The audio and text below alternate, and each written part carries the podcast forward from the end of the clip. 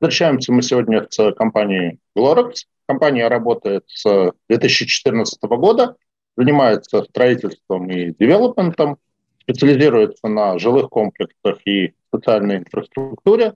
По регионам присутствует это Москва, Санкт-Петербург, Ленинградская область и Нижний Новгород. А компания э, имеет э, портфель проектов 15 э, проектов, из них 5 в активной стадии. Общий фонд этих портфеля заказов порядка 5 миллионов рублей.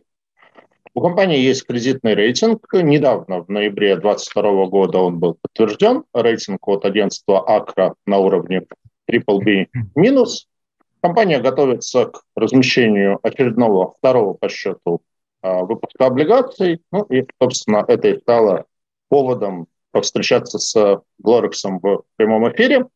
А от компании Glorex у нас в гостях Дмитрий Кашинский, операционный директор компании, Добрый Глеб день. Шур, вице-президент блока экономики и финансов, и чуть позже к нам присоединится Сергей Швецов, председатель совета директоров компании. Начнем по традиции с небольшой презентации. Передаю Глебу и Дмитрию микрофон. Да, Сергей, спасибо большое. Коллеги, добрый день.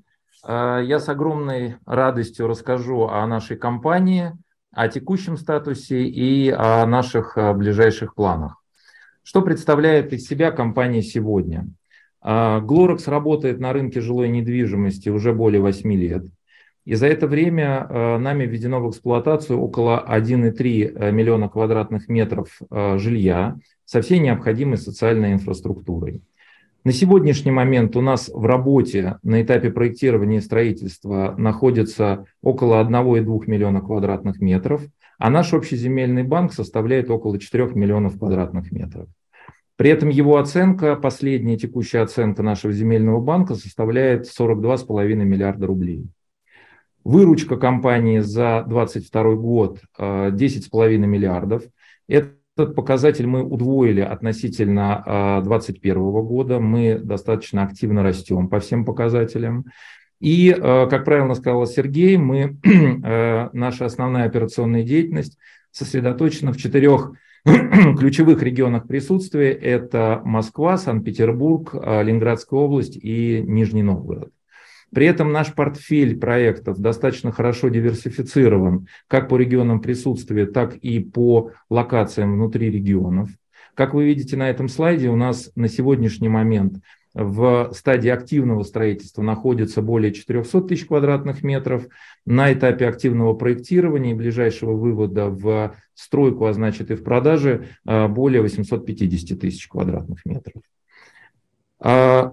Опыт, который у компании за плечами, это опыт э, жилого строительства. Мы э, реализовывали проекты э, во всех практически сегментах рыночных. Это и комфорт, и бизнес, и премиум. Здесь мы имеем достаточно глубокую экспертизу. Общий объем сданного жилья, как я уже говорил, 1,3 миллиона квадратных метров. Но с учетом тех тенденций, которые присутствуют на рынке в последний год а, это активное смещение а, спроса от премиальных сегментов в сторону комфорта. Мы достаточно оперативно э, переориентировали свой портфель проектов, и на сегодняшний момент наша ключевая концентрация находится именно в наиболее емком, а, по нашей оценке, в емком сегменте это класс комфорт. С точки зрения продаж, мы на сегодняшний момент чувствуем себя достаточно уверенно потому что э, наш портфель э, проектов, которые находятся в продаже, э, диверсифицирован по типам объектов, по их различной стадии готовности и по их локации. Мы достаточно неплохо относительно рынка прошли 2022 год. Собственный план продаж мы выполнили на 70%. Ну, план продаж, скажем так, начала года января при этом мы не прибегали массированно к такому инструменту, который а, уже с середины прошлого года активно присутствует на рынке, это как серьезные скидки. А, мы начали давать точечные скидки только в начале этого года, но, как правило, это по выборочные небольшие скидки по проектам в районе 10-15%. Поэтому чувствуем себя достаточно уверенно. Наш опыт который у нас за плечами, э, портфель проектов 4 миллиона квадратных метров и э, команда, которая есть у Глорекса, позволяет нам достаточно уверенно смотреть э, в будущее. Через два года, в 2025 году, мы видим себя публичной компанией с капитализацией более 70 миллиардов рублей – с объемом ввода не менее 500 тысяч э, квадратных метров в год и с э, общим объемом э, в стройке не менее полутора миллионов квадратных метров. При этом за эти два года мы предполагаем активно пополнять наш земельный банк, увеличив его на 2 миллиона квадратных метров. Переговоры по ряду проектов, по ряду крупных проектов, в том числе мы уже ведем уже сейчас, и увеличить общий земельный банк до 6 миллионов квадратных метров. При этом по такому, э, по одному из основных операционных показателей эффективности нашей компании, как рентабельность по EBD, мы ставим достаточно амбициозную цель быть э, выше э, средней рыночной практики и выйти по этому показателю на 30%. Одним из ключевых элементов нашей стратегии является тот продукт, который мы сформировали благодаря собственной экспертизе и собственному опыту.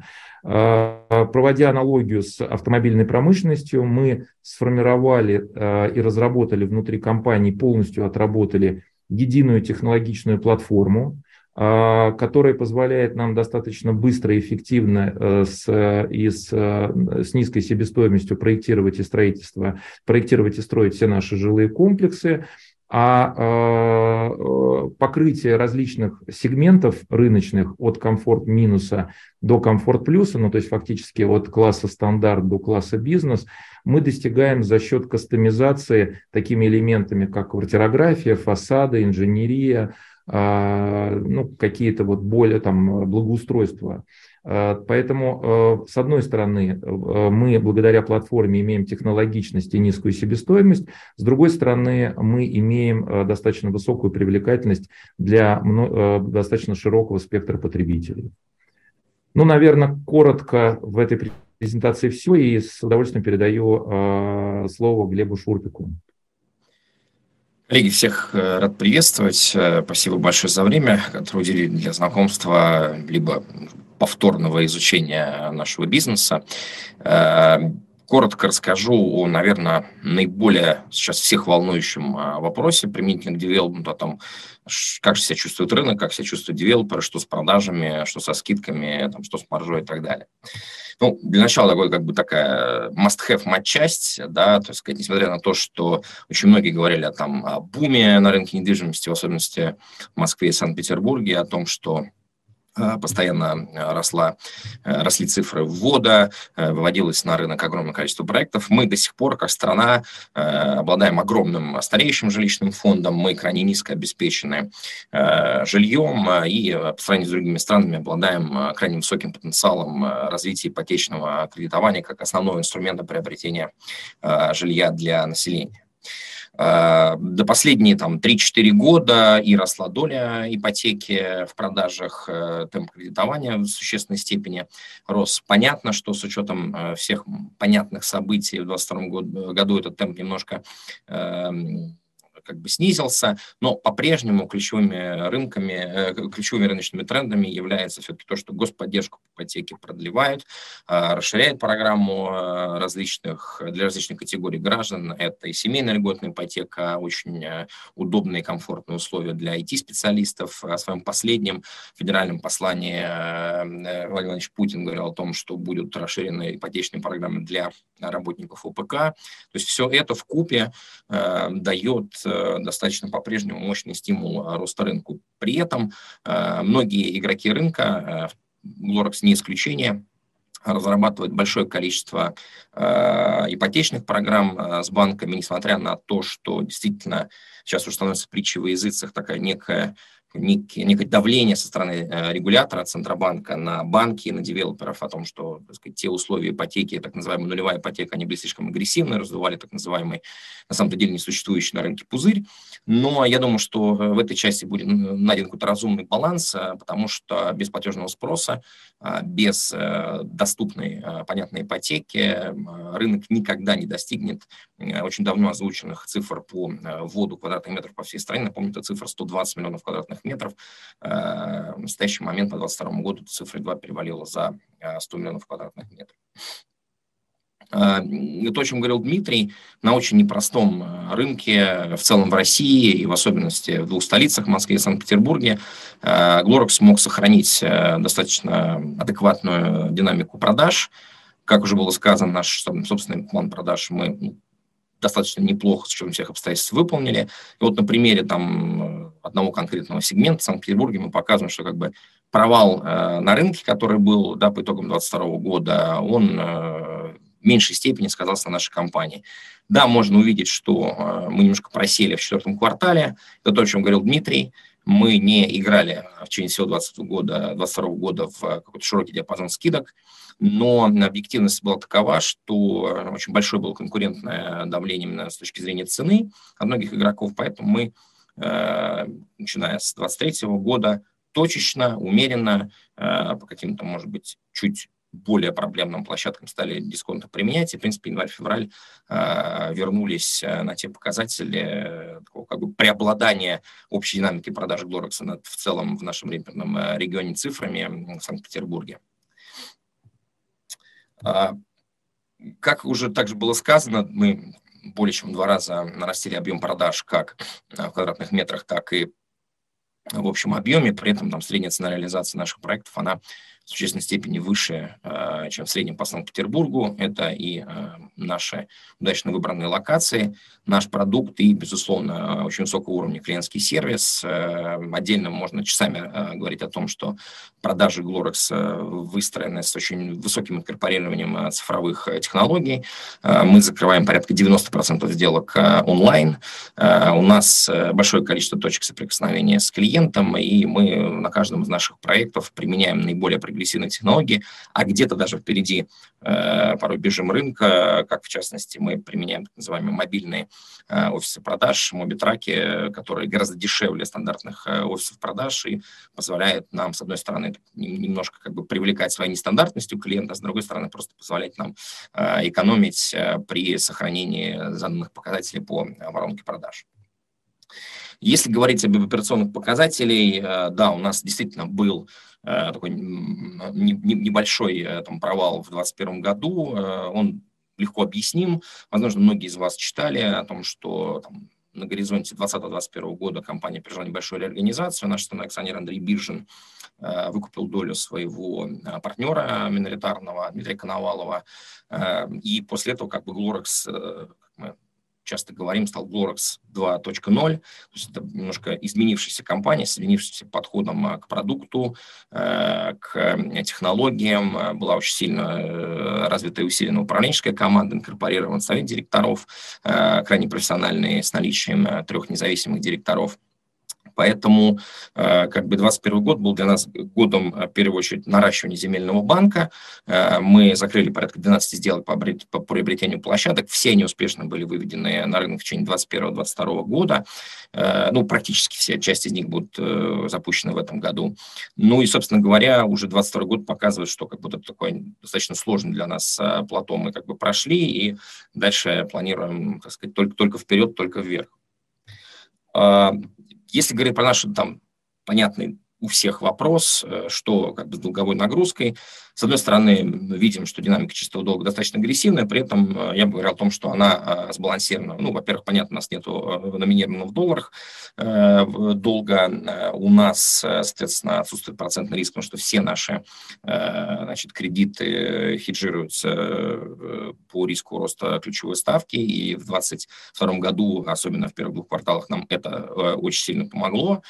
Эм, по всем понятным э, как бы, причинам. Ну и ключевая история, что как бы смотреть на долговую нагрузку в отрыве от как бы maturity долга, от э, сроков погашения, ну, наверное, не совсем правильно. Э, у нас меньше пятой части долга по погашению в ближайшие там, 12 месяцев, при этом большая часть чистого долга – это кредиты, покрываемые escrow, соответственно, погашение этих кредитов привязано к раскрытию escrow по конкретным проектам, это там, начиная с конца 2024 года по 2026 год.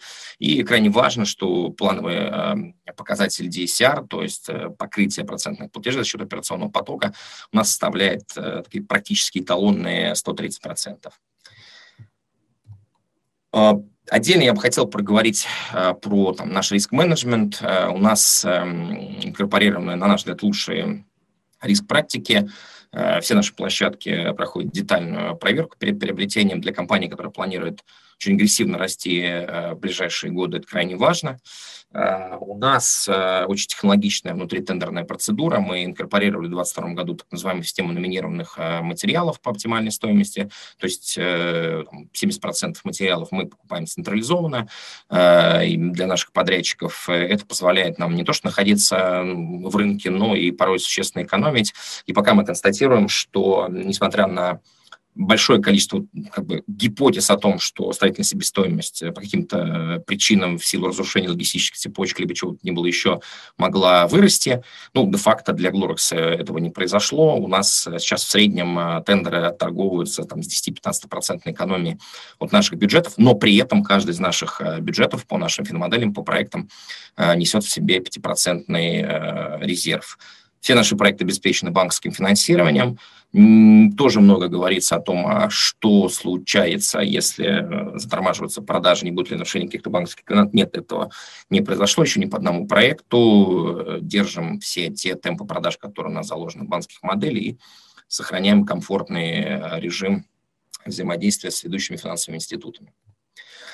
Ну и как бы так в конце просто еще раз так немножко подчеркнуть, кто мы и как бы и что мы. Девелопер полного цикла – Triple B minus от АКРА подтвержден даже по итогам 2022 года. Э, большой, хорошо диверсифицированный портфель по продукту и по региону. Э, прекрасно выстроена и основанная, в первую очередь, на цифровых технологиях э, система продаж и клиентский сервис. Ну и опытная команда, профессиональный совет директоров. Все это как бы Эм, говорит о том, что мы в ближайшие 12-24 месяцев постараемся, несмотря на все внешние шоки, э, чувствовать себя стабильно и продолжать расти.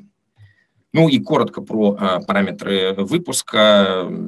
Объем размещения 1 миллиард рублей, срок обращения 2 года, э, купон квартальный, соответственно, купон рассчитываем по ставке не выше 14,5 годовых. Организаторы, многоуважаемые коллеги, Газпромбанк, БКС – Э, возможно, э, еще кто-то из уважаемых коллег э, добавится очень активно с нами на эту тему контактировать. Ну и, соответственно, полученные средства будут направлены на стандартно для девелоперов, когда большая часть проектов, все проекты реализуются с escrow схемой, дополнение оборотного капитала, Э, наш э, digital capex, то есть э, дальнейшее вложение в цифровизацию, ну и закрытие нескольких проектов, вход в несколько проектов, то, о чем говорил Дмитрий, несколько сделок у нас ну, находятся уже в высокой степени готовности.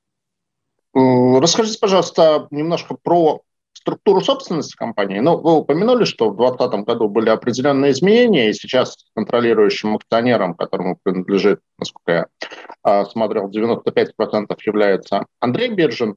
А можно еще немножко про корпоративную структуру, потому что эмитентом выступает Glorex, а, есть также компания Glorex Group, которая является материнской по отношению к Glorex. Ну вот как бы как организован бизнес именно с точки зрения юрлиц и, возможно, сразу про облигационный займ, то есть будут ли там какое-то кредитное усиление, поручительство со стороны материнской компании или со стороны других компаний группы? Э, спасибо за вопрос, Сергей. Ну, э, Структура у нас максимально прозрачная. Действительно, контролирующий акционер, основной бенефициар Андрей Биржин, его партнер, миноритарный владелец Александр Андрианов, наш первый вице-президент. Э, он же возглавляет комитет по аудиту и рискам, да, совет директоров. Значит, заемщик э, у Glorox – это компания, которая напрямую владеет э, всеми основными SPV и операционными компаниями группы. Э, Glorox Group – это на самом деле как бы такая вторая холдинговая компания, но на самом деле она в свое время инкорпорировалась только лишь для того, чтобы, собственно говоря, и провести ту самую реорганизацию, о которой я говорил. То есть там часть активов при реорганизации общих отходила там, миноритарному владельцу Дмитрию Коновалову, другая часть активов уходила значит, в Glorex Андрей Биржа. Ну, собственно, для этого как бы она была инкорпорирована.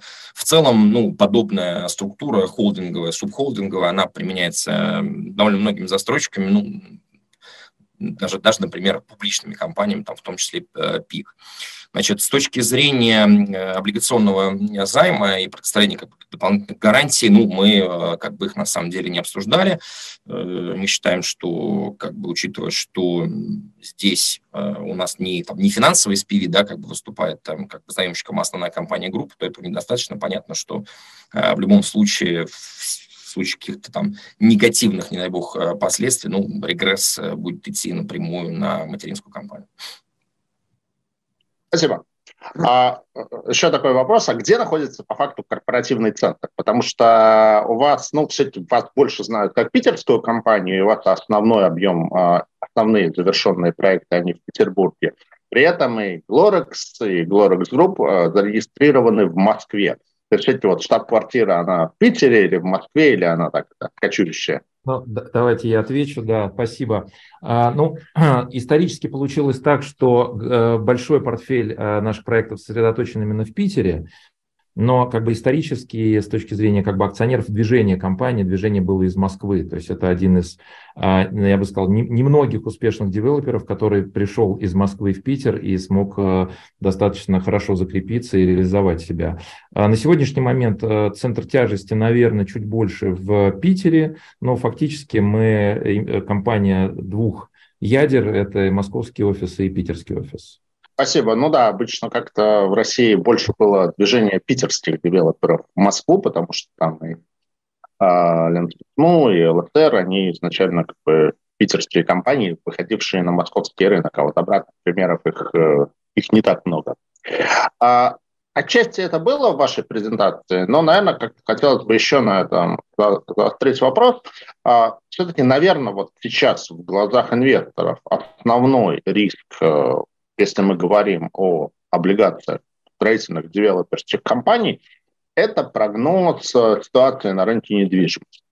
И вот здесь, э, мне кажется, что вот палитра мнений, она от там, самых радужных, что вот, вот вообще как бы сейчас столько жилье и можно покупать, потому что высокая инфляция, потому что риск обесценения рубля и т.д. и т.п., до там, самых негативных, что вообще как бы экономика на грани краха и существенного снижения, там, э, отток людей, мобилизация и так далее, и, соответственно, рынок недвижимости может себя чувствовать очень плохо и чуть ли не рухнуть. Ну, естественно, как бы это вот два таких как бы полярных мнения, истина она всегда находится где-то посередине, ну, вот все-таки ваш такой, я не знаю, там, ну, не краткосрочный, там, не на рамке одного года, а все-таки, наверное, среднесрочный прогноз а, относительно ситуации на рынке недвижимости, ну и а, то, как компания под это, насколько гибко вы к этому, на это можете реагировать. То есть в случае там, существенного снижения спроса, насколько это будет для вас фактором риска.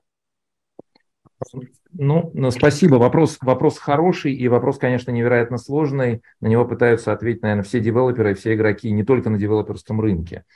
А, ну, э, вы абсолютно правильно сказали, что на сегодняшний момент мнения невероятно поляризованы от паникерских настроений, связанных там чуть ли не со сворачиванием бизнеса, я в данном случае проговорю про девелоперский бизнес, э, до э, как бы понимания того, что, наверное, на сегодняшний момент лучшее время, чтобы пополнять портфель. Наш, безусловно, мы для себя проводили эту оценку, и наша как бы такая среднесрочная оценка, этот прогноз следующий. Мы предполагаем, что рынок нащупает а, некоторое дно в 2023 году. А, у нас ощущение, что, скорее всего, это дно будет не очень глубоким, Потому что вот недаром мы сказали о том, что а, в стабилизации продаж мы в 2022 году не прибегали к скидкам, а в 2023 как бы начали это делать. И к нашей радости а, мы нащупали рынок вот этими скидками, ну, я бы сказал, не очень глубоко. То есть 10-15% скидки в цене дают возможность уже достать до спроса. То есть это говорит о том, что на сегодняшний момент падение не такое уж и глубокое, как оно ожидалось. Вот. Поэтому мы предполагаем, что некоторая стабилизация на минус 15, может быть, минус 20, там, 25% падения рынка произойдет в 2023 году. Далее мы э, прогнозируем, что будет некоторая стабилизация, там вторая половина 2023 года, начало 2024 четвертого. Ну, а потом, в общем-то, надеемся, что будут решены все там э, политические и там макроэкономические как бы факторы и проблемы, и начнется, ну, как бы такой некий гармоничный, э, гармонический такой э, рост степ-бай-степ. Но тут очень важно является следить не только за спросом, но и за предложением, потому что ну, как бы цена и рынок – это всегда баланс между спросом и предложением. И здесь нас, как игроков, которые там э, для себя внутренне уверенно приняли решение работать на этом рынке в дальнейшем, э, не может не радовать э, динамика по предложению, потому что вот статистика, которая вышла по итогам января, когда фактически, ну, сейчас вот, э, э, может быть, ошибусь в точных цифрах, но, по-моему, там в районе там, 25-30 э, процентов, на 30 процентов меньше разрешений на строительство в январе было выдано, чем в аналогичном периоде 2022 года. Это говорит о том, что очень как бы а, чувствительно реагирует и предложение на сложившуюся ситуацию. В силу этого мы предполагаем, что рынок ну, как бы сам себя а, сбалансирует в ближайшее время. Говоря же о стратегии а, на рынке, мы для себя тоже выбрали, как бы что называется, амплуа на ближайшие годы. Мы оптимисты. Мы считаем, что текущая ситуация – это хорошее время для тех, кто э, планирует агрессивно расти, э, для активного пополнения э, земельного банка, чем мы на сегодняшний момент активно и занимаемся, рассчитывая на стабилизацию и дальнейший рост рынка. Спасибо. Ну а вот а, если исходить из вашего этого базового сценария, что снижение цен там составит 20-25%, точки зрения рентабельности э, там, компании, вы уйдете в минус или вы все равно все останетесь в зоне прибыли?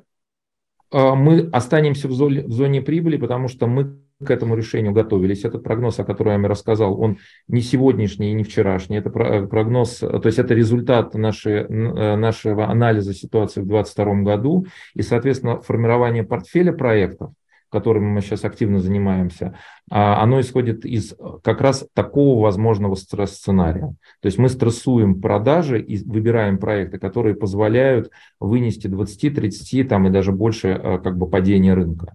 Спасибо. С точки зрения региональной э, представленности, то есть, ну, все-таки там, основной объем исторический у вас в Петербурге. Я так понимаю, есть какие-то проекты в Москве, есть сейчас какие-то проекты в Нижнем Новгороде.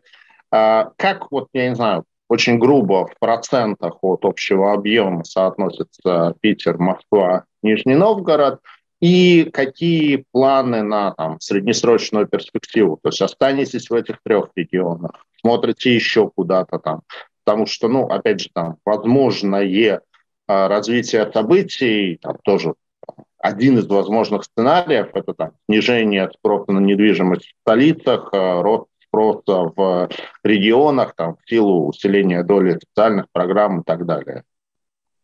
А, ну, э, на сегодняшний момент э, у нас э, Основной наш портфель проектов сосредоточен в э, Санкт-Петербурге и Ленинградской области. Это сложилось исторически.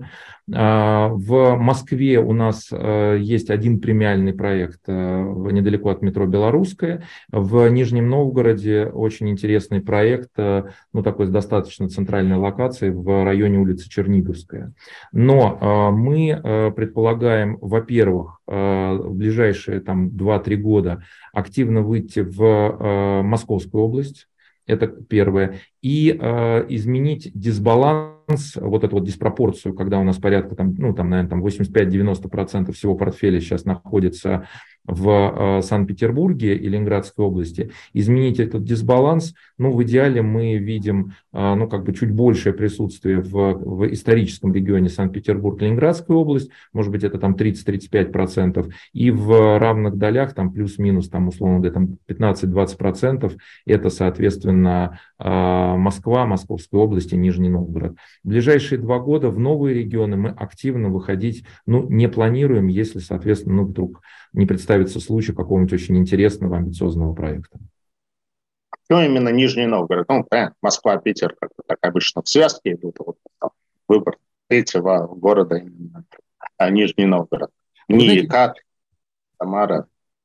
Ну, э, первый фактор. Нижний Новгород достаточно динамично развивается с точки зрения доходов населения. Если вы посмотрите статистику, то, во-первых, сам по себе Нижний Новгород – это э, регион с очень, э, как бы, э, ну, с достаточно высоким уровнем дохода населения, с одной стороны, а с другой стороны, именно в Нижнем Новгороде достаточно высока динамика именно роста вот этих вот средних доходов. Я вот сейчас как бы пытаюсь открыть, сейчас вам скажу, а, а, значит, э, э, ну вот Нижний Новгород входит в топ регионов с наибольшей численностью. Нижний Новгород входит в топ регионов с наибольшим притоком миграционным. Входит в топ с уровнем, занимает э, восьмое место по среднему уровню доходов населения.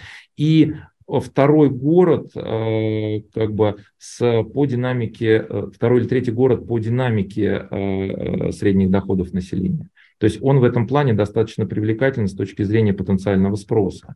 А в то же время а, больших игроков а, федеральных а, на сегодняшний момент в Нижнем не так и много, как, например, в том же там, Новосибирске или Екатеринбурге.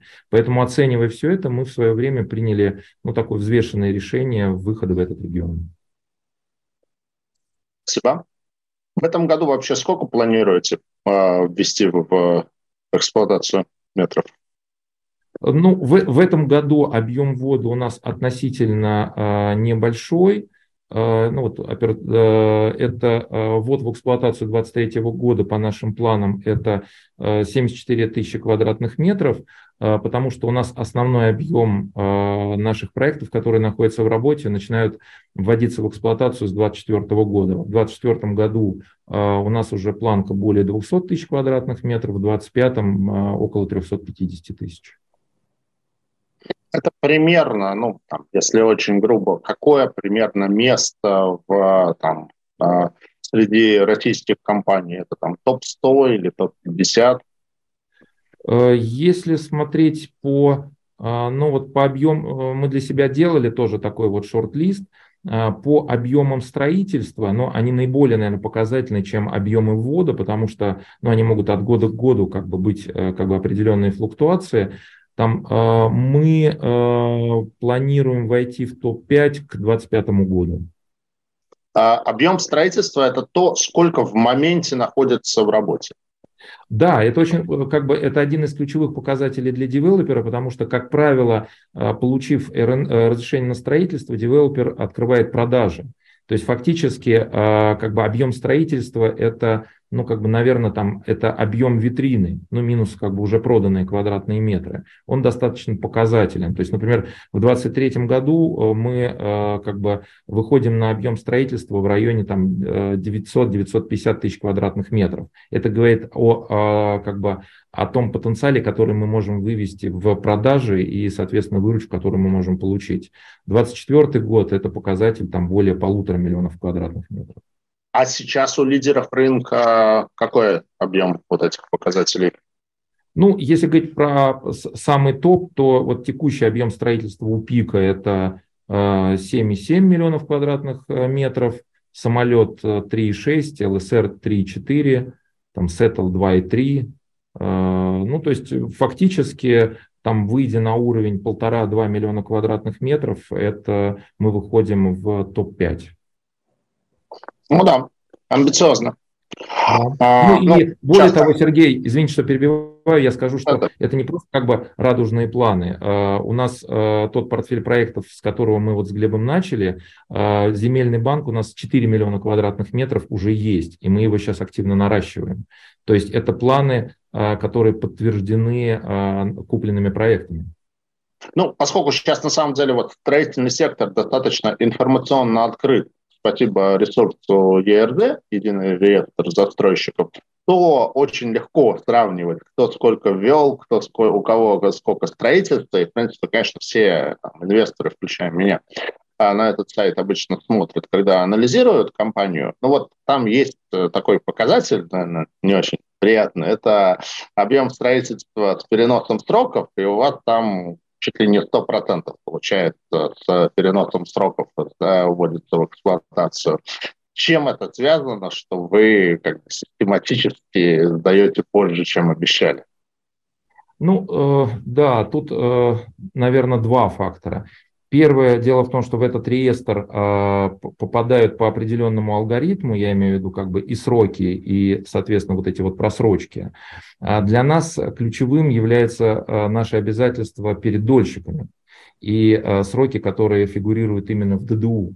Так вот, по а, как бы нашим обязательствам а, перед дольщиками мы не сорвали ни одного срока. То есть у нас нет просроченных передач квартир по ДДУ, в силу чего как бы нас нету в реестре недобросовестных застройщиков, который, ну, как бы является, наверное, основным показателем а, ну, благополучия или неблагополучия в компании. Но это первое. А второе, наверное, вот то, о чем говорил Глеб, Glorex 2.0, ну, соответственно, там кардинальная перестройка компании, э, поэтому мы сейчас, э, ну, как бы вот по нашим уже реализуемым проектам, мы э, эту, можно сказать, ну, наверное, как бы определенную там мини-проблему мы уже как бы фактически изжили. Ну, дай бог. Хм. А, вы, я так понимаю, занимаетесь э, еще и строительством общественно-деловой инфраструктуры. А, и вот э, здесь было ряд новостей, что недавно вы отложили строительство общественно-деловой инфраструктуры в Петербурге на неопределенный срок. Плюс вы должны были быть э, девелоперами реконструкции Апраксина двора в Петербурге. И опять же этот проект вроде как тоже отложен. А можете это прокомментировать, там, чем это связано, какие в этой части у вас планы? Э, ну да, для нас это э, э, ну, как бы достаточно важный проект, ну, как бы, наверное, там есть, был, может быть. В 2022 году на Питерском экономическом форуме нами было подписано соглашение о намерениях с правительством Санкт-Петербурга, в которых мы как бы в котором мы брали на себя, ну, как бы, э, я бы сказал так, не то, что брали обязательства, где мы декларировали, что для нас этот проект интересен, мы готовы инвестировать, рассчитываем на определенную поддержку со стороны э, государства и города. Но сложность таких проектов заключается в том, что на территориях, которые должны реконструироваться, таких сложных городских территориях, присутствуют собственники. И э, э, мы, естественно, не можем не учитывать э, интересы собственников, мы не можем через них перескочить при всем нашем желании, при всем желании правительства города. И вот здесь мы столкнулись ровно с такой же ситуацией, потому что те собственники, которые присутствуют на этой территории, их взгляд на развитие ситуации, на то, как они видят дальнейшее движение, ну, как бы развитие своей собственности, оно кардинальным образом отличалось от нашего, ну и, может быть, частично от э, видения города. Поэтому э, в, по истечении там более чем э, как бы, ну, фактически там года, наверное, занятия этим проектом, мы просто поняли, что, наверное, дальнейшее движение, оно невозможно. При всем нашем желании и готовности продвигаться по нему в дальнейшем. Ну, то есть как бы получилось, что вроде на уровне декларации о намерениях вы с городом совпадали, а когда дошло до деталей, то получилось, что не совсем. Вы знаете, не с городом, вот это очень важно, потому что наш взгляд на развитие этой территории с городом, он очень близок. Вопрос в том, что э, город предполагал, что нам удастся решить э, все сложности взаимоотношения с собственниками э, и найти общий язык, но, к сожалению, этого не получилось, потому что, ну, понятно, у каждого хозяйствующего субъекта свой взгляд на свое будущее, свою собственность, свои активы. То есть здесь мы разошлись именно с собственниками. Ну, понятно. В этом плане я думаю, что, конечно, здесь э, ну, подобные проекты, они, наверное, без какого-то, не знаю, не побоюсь, наверное, слова вмешательства со стороны городских властей, они, наверное, и не могут осуществиться, потому что, ну, я просто как, э, как питерский житель знаю, что такое Праксин двор, поэтому, в общем, как бы хорошо представляю, что договориться со всеми собственниками, да. я думаю, невозможно просто, даже теоретически. Ну, вы абсолютно правы. Но точно так же, как реновация в, в Москве серьезно разработала только после того, как были приняты ну, определенные правовые акты, которые позволяли, в общем-то, ну, э, как это сказать, э, э, которые смогли придать динамику этому процессу. До этого момента масштабно этот проект, в общем-то, ну, невозможно было реализовать. Здесь похожая ситуация, но просто в миниатюре. Ну вот, да, нам в ленту пишут, что для таких амбициозных планов должна быть хорошая поддержка со стороны государства. Я думаю, что нечего возразить. А, и я так понимаю, что, ну вот я тоже, как бы, когда готовился к вебинару, видел, э, что, что в новостях было, что вы рассматриваете IPO там в, э, где-то в 2025 году, но как-то с учетом того, что рынок IPO в прошлом году практически умер, по-моему, ни одной сделки в прошлом году сделано не было, в этом году пока тоже почти не анонсировано. Но вы остаетесь оптимистами и там, в 2025 году рассчитываете IPO таки сделать. Да, э, ну, как я сказал, мы выбрали амплуа а, а, оптимистов. Э, мы предполагаем, что 2025 год это будет год, который будет вполне подходящим для IPO, потому что, исходя из нашего прогноза, стабилизация рынка и дно 23 год, э, плавный рост 24 ну и, как правило, значит, рост интереса к отрасли и к возможным как бы инвестициям 25 год. То есть это, наверное, ну как бы одно из э, наиболее удачных, но удачное время для того, чтобы выйти на IPO. Соответственно, э, IPO является для нас не самоцелью, безусловно. Это для нас э, как бы один из элементов нашей дальнейшей стратегии. Это привлечение средств для развития компании, вот как раз для более широкой региональной экспансии, о которой мы говорили, может быть диверсификация по какому-то продуктовым линейкам, по сервисам, по вертикальной интеграции. То есть для нас IPO – это следующий большой этап нашей стратегии. Спасибо. А несколько слов про ваш кредитный рейтинг. Он сейчас на уровне BBB э, э, с минусом. А, и Акра указывает, что негативный сценарий для рейтинга – это ну, понятные, вещи. Снижение средневзвешенного отношения э, ФФО до чистых процентных платежей, рост средневзвешенного отношения чистого долга – ну, это скорее вот то, что находится в рамках управления компанией, но в частности они еще отмечают, что негативным будет снижение цен на жилую недвижимость на первичном рынке Петербурга на 15%. Ну, то есть этот сценарий, в принципе, вполне возможен, вы сами его озвучили.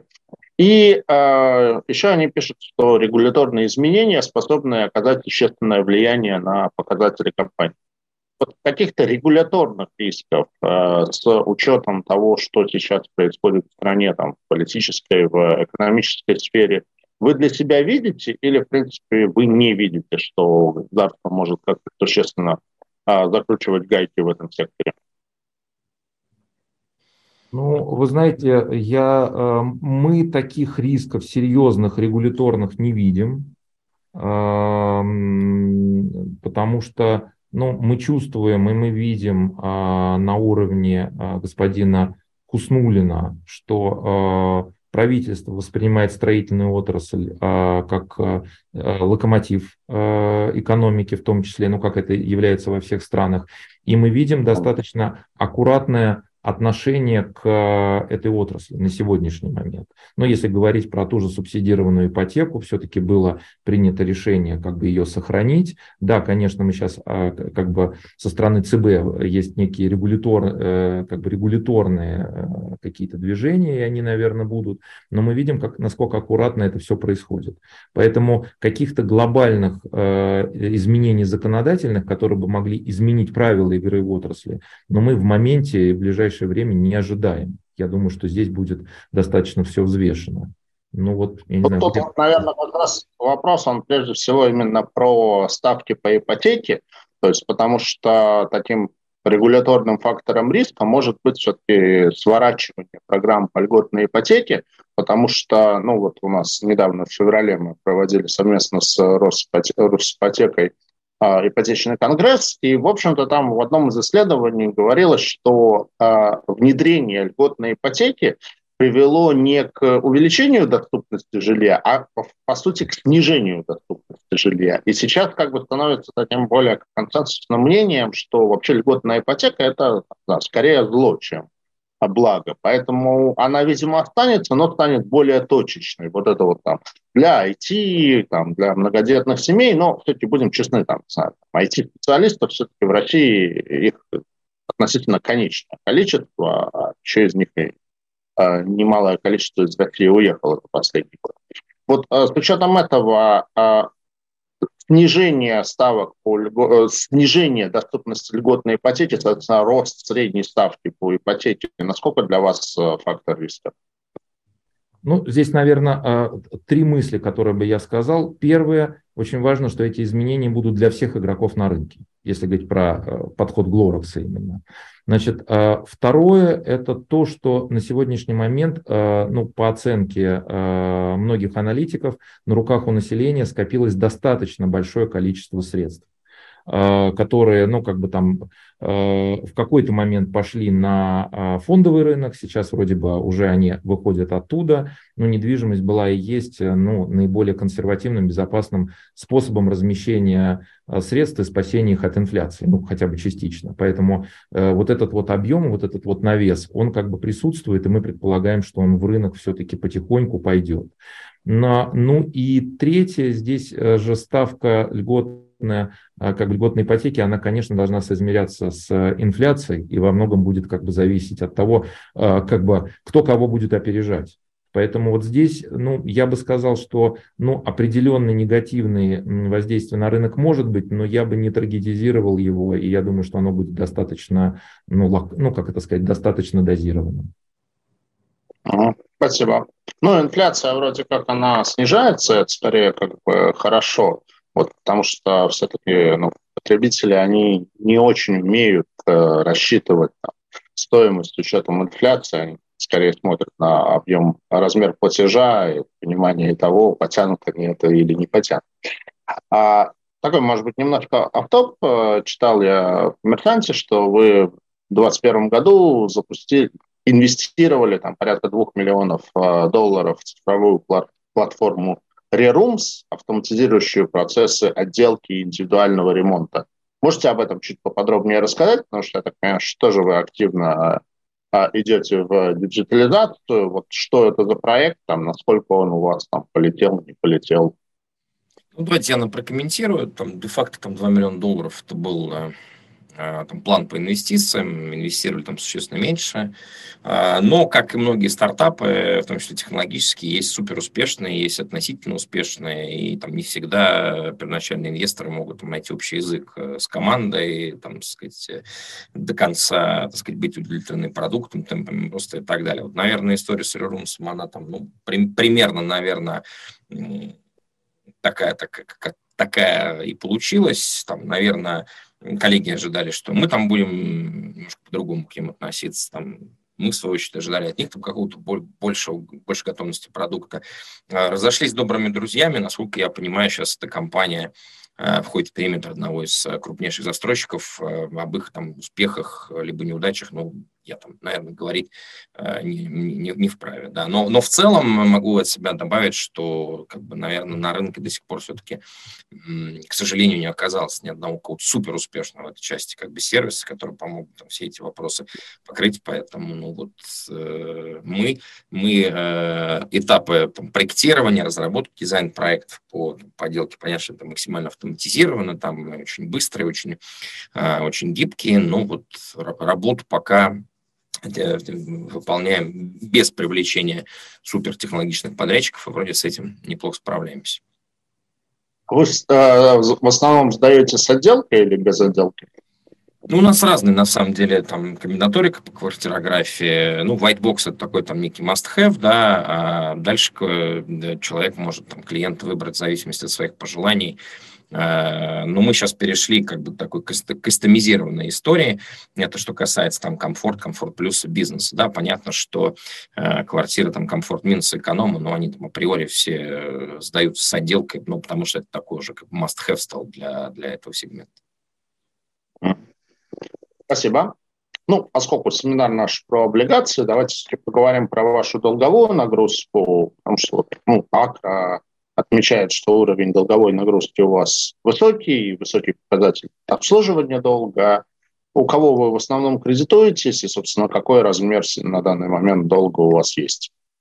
Ну, как был в презентации указан, там чистый долг у нас там на конец 2022 года был порядка там, 9 миллиардов. В основном это э, кредиты банков э, по проектному финансированию, не покрытыми скроу, которые, первое, а, не требуют своего обслуживания до момента ввода значит, объекта в эксплуатацию. Второе, ну, имеет свойство снижаться по мере того, как проекты находится в большей готовности, и объем э, проданных э, площадей там увеличивается там, от месяца к месяцу все ближе ближе к РНВ. Значит, у нас, если говорить про э, корпоративный так называемый долг, ну, собственно говоря, только банды первого выпуска там полтора миллиарда, да и, собственно, наверное, все. Вот, поэтому мы, наверное, вот повторюсь, с точки зрения maturity, с точки зрения обслуживания долга, сейчас там себя чувствуем, ну, достаточно уверенно, то есть вот на, на этот э, показатель нужно смотреть там чуть гибче, то есть вроде как кажется, что спрос в стране там чисто долговой нагрузки с да, вроде как это там too much, да, и немножко там выбивается из там каких-то хрестоматийных э, метрик, но если посмотреть на там срок э, погашения, на э, превышение операционного потока над обслуживанием долга, здесь мы себя чувствуем ну, достаточно комфортно. Хорошо, вот вы упомянули про первый займ на полтора миллиарда, размещен он был в августе прошлого года, но вот там что-то немножко странное впечатление производит, то есть э, размещение на полтора ярда, в принципе, достаточно рыночной ставкой, при этом полное отсутствие вторичных торгов, то есть я не поленился, скачал на Зибанде весь архив с 22 августа, ни одной биржевой сделки я по этому выпуску не увидел. То есть впечатление, что он был размещен просто в одни руки одному инвестору и такой э, клубная сделка, можно сказать. Ну, можно это прокомментировать? Да, конечно. Сергей, спасибо большое за вопрос. Он ну, напрашивался, и это, я на него там, постоянно как бы отвечаю. Вот. Э, и действительно, сделка была клубная, с достаточно там сложной комбинаторикой. Вот. Она там предполагала определенный период, ну, период холда как бы бумаг. Э, там, там было там, наше где-то желание, и желание там где-то в большей степени, естественно, э, клубных инвесторов. Там не совсем правильно, что сказать, там ушло там, в одни руки. Вот. Но, грубо говоря, со второй половины 23 года мы э, будем там, ну, уже по договоренности с, э, с, там, с клубными инвесторами, рынок, эту историю как бы оживлять, будем привлекать большое количество брокеров, организаторов для того, чтобы, э, так сказать, эту бумагу простроговать. Для нас там, ну, это было там в первую очередь отстройка там некой там вообще механики, там, взаимодействия с биржей, взаимодействия там, как бы с организаторами, ну и такой некий поиск где-то, может быть, просто каких-то смежных со стандартным кредитованием, там, инструментов привлечения. Сейчас же мы э, выходим, так сказать, куда как более открытые к рынку и надеемся, что там... Э, э, это история другая будет. Сейчас. Это другая здесь... история, да. Мы здесь действительно смотрим, э, э, ну, как бы смотрим в рынок, мы э, хотим сделать этот там выпуск максимально рыночным, привлечь максимальное количество ритейла, там, небольших, там, УК, брокеров, кого угодно, как бы, так сказать, всех приглашаем. Э, вот. И в целом э, как бы, последние размещения, которые мы видим, как там по первому, так и там, по второму, да и по третьему даже эшелону, мы, в принципе, видим, что ну, к разговору о том, как бы, да, куда несут э, как бы, люди деньги, наверное, обожглись многие там, наверное, все-таки на, э, на акциях. 22 год был довольно сложным для инвесторов как бы в, вот именно в акции, поэтому сейчас вроде как бондхолдеры находятся в более как бы, интересном э, как бы, положении, вот, поэтому, да, будем максимально смотреть в рынок? А, ну, на рынке достаточно много как бы из вашего сегмента торгуется компании. Вы себя там, вот на данный момент с кем прежде всего сравниваете? Ну, когда вы там ориентируетесь на а, купон, соответственно, доходность, вот вы себя, кто ваши пирс, как принято говорить? Ну, понимаете, просто, наверное, надо смотреть э, на, на эту как бы ситуацию там по-разному, да, то есть, с одной стороны, есть там выпуски бумаг достаточно давних, там у, у многих там компаний, там, Пионера, там, Легенды, наверное, там они по-разному сейчас себя ощущают, э, разные там сейчас ним дисконт, дисконт, разная ликвидность.